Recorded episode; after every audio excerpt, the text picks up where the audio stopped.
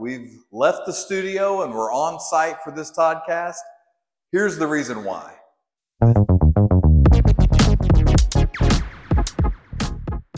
Hey friends, Todd Reynolds here, and it's time for another Toddcast. As you can tell, we've left the studio and we're on site for this Toddcast. Here's the reason why. This is actually one of our customers' build jobs, and there are some things we need to talk about when it comes to building a home.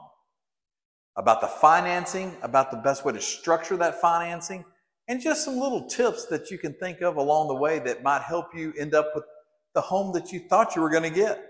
So first, let's talk about financing. There's a couple of different ways to finance a custom build job like this one.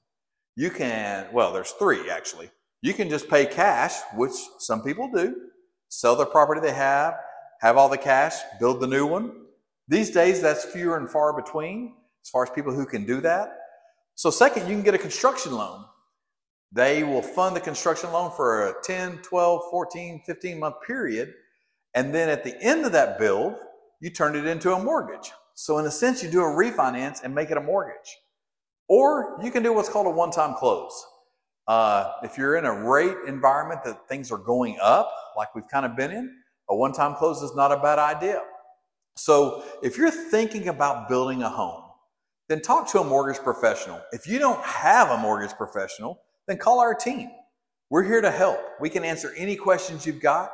We can help to make sure we get you into the right type of financing so that, one, you can build your dream home like this one, and two, you can utilize your home to be a wealth-building asset for yourself as part of your portfolio. So don't just go and follow the builder's lead when it comes to financing. There may be better ways to structure it. Now, let me be clear. A lot of times you go to a mass builder, someone who builds homes across the country.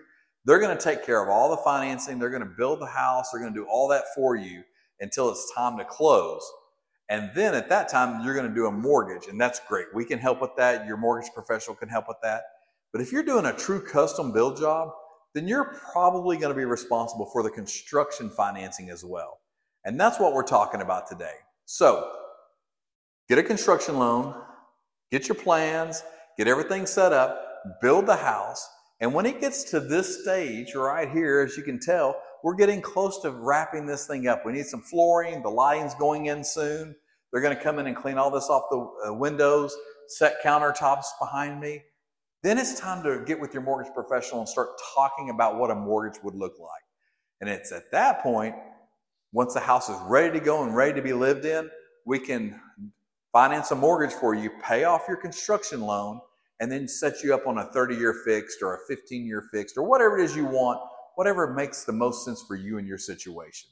So when you're out there thinking about doing a custom build, it's really, really, really important that you talk to your mortgage professional early in that process.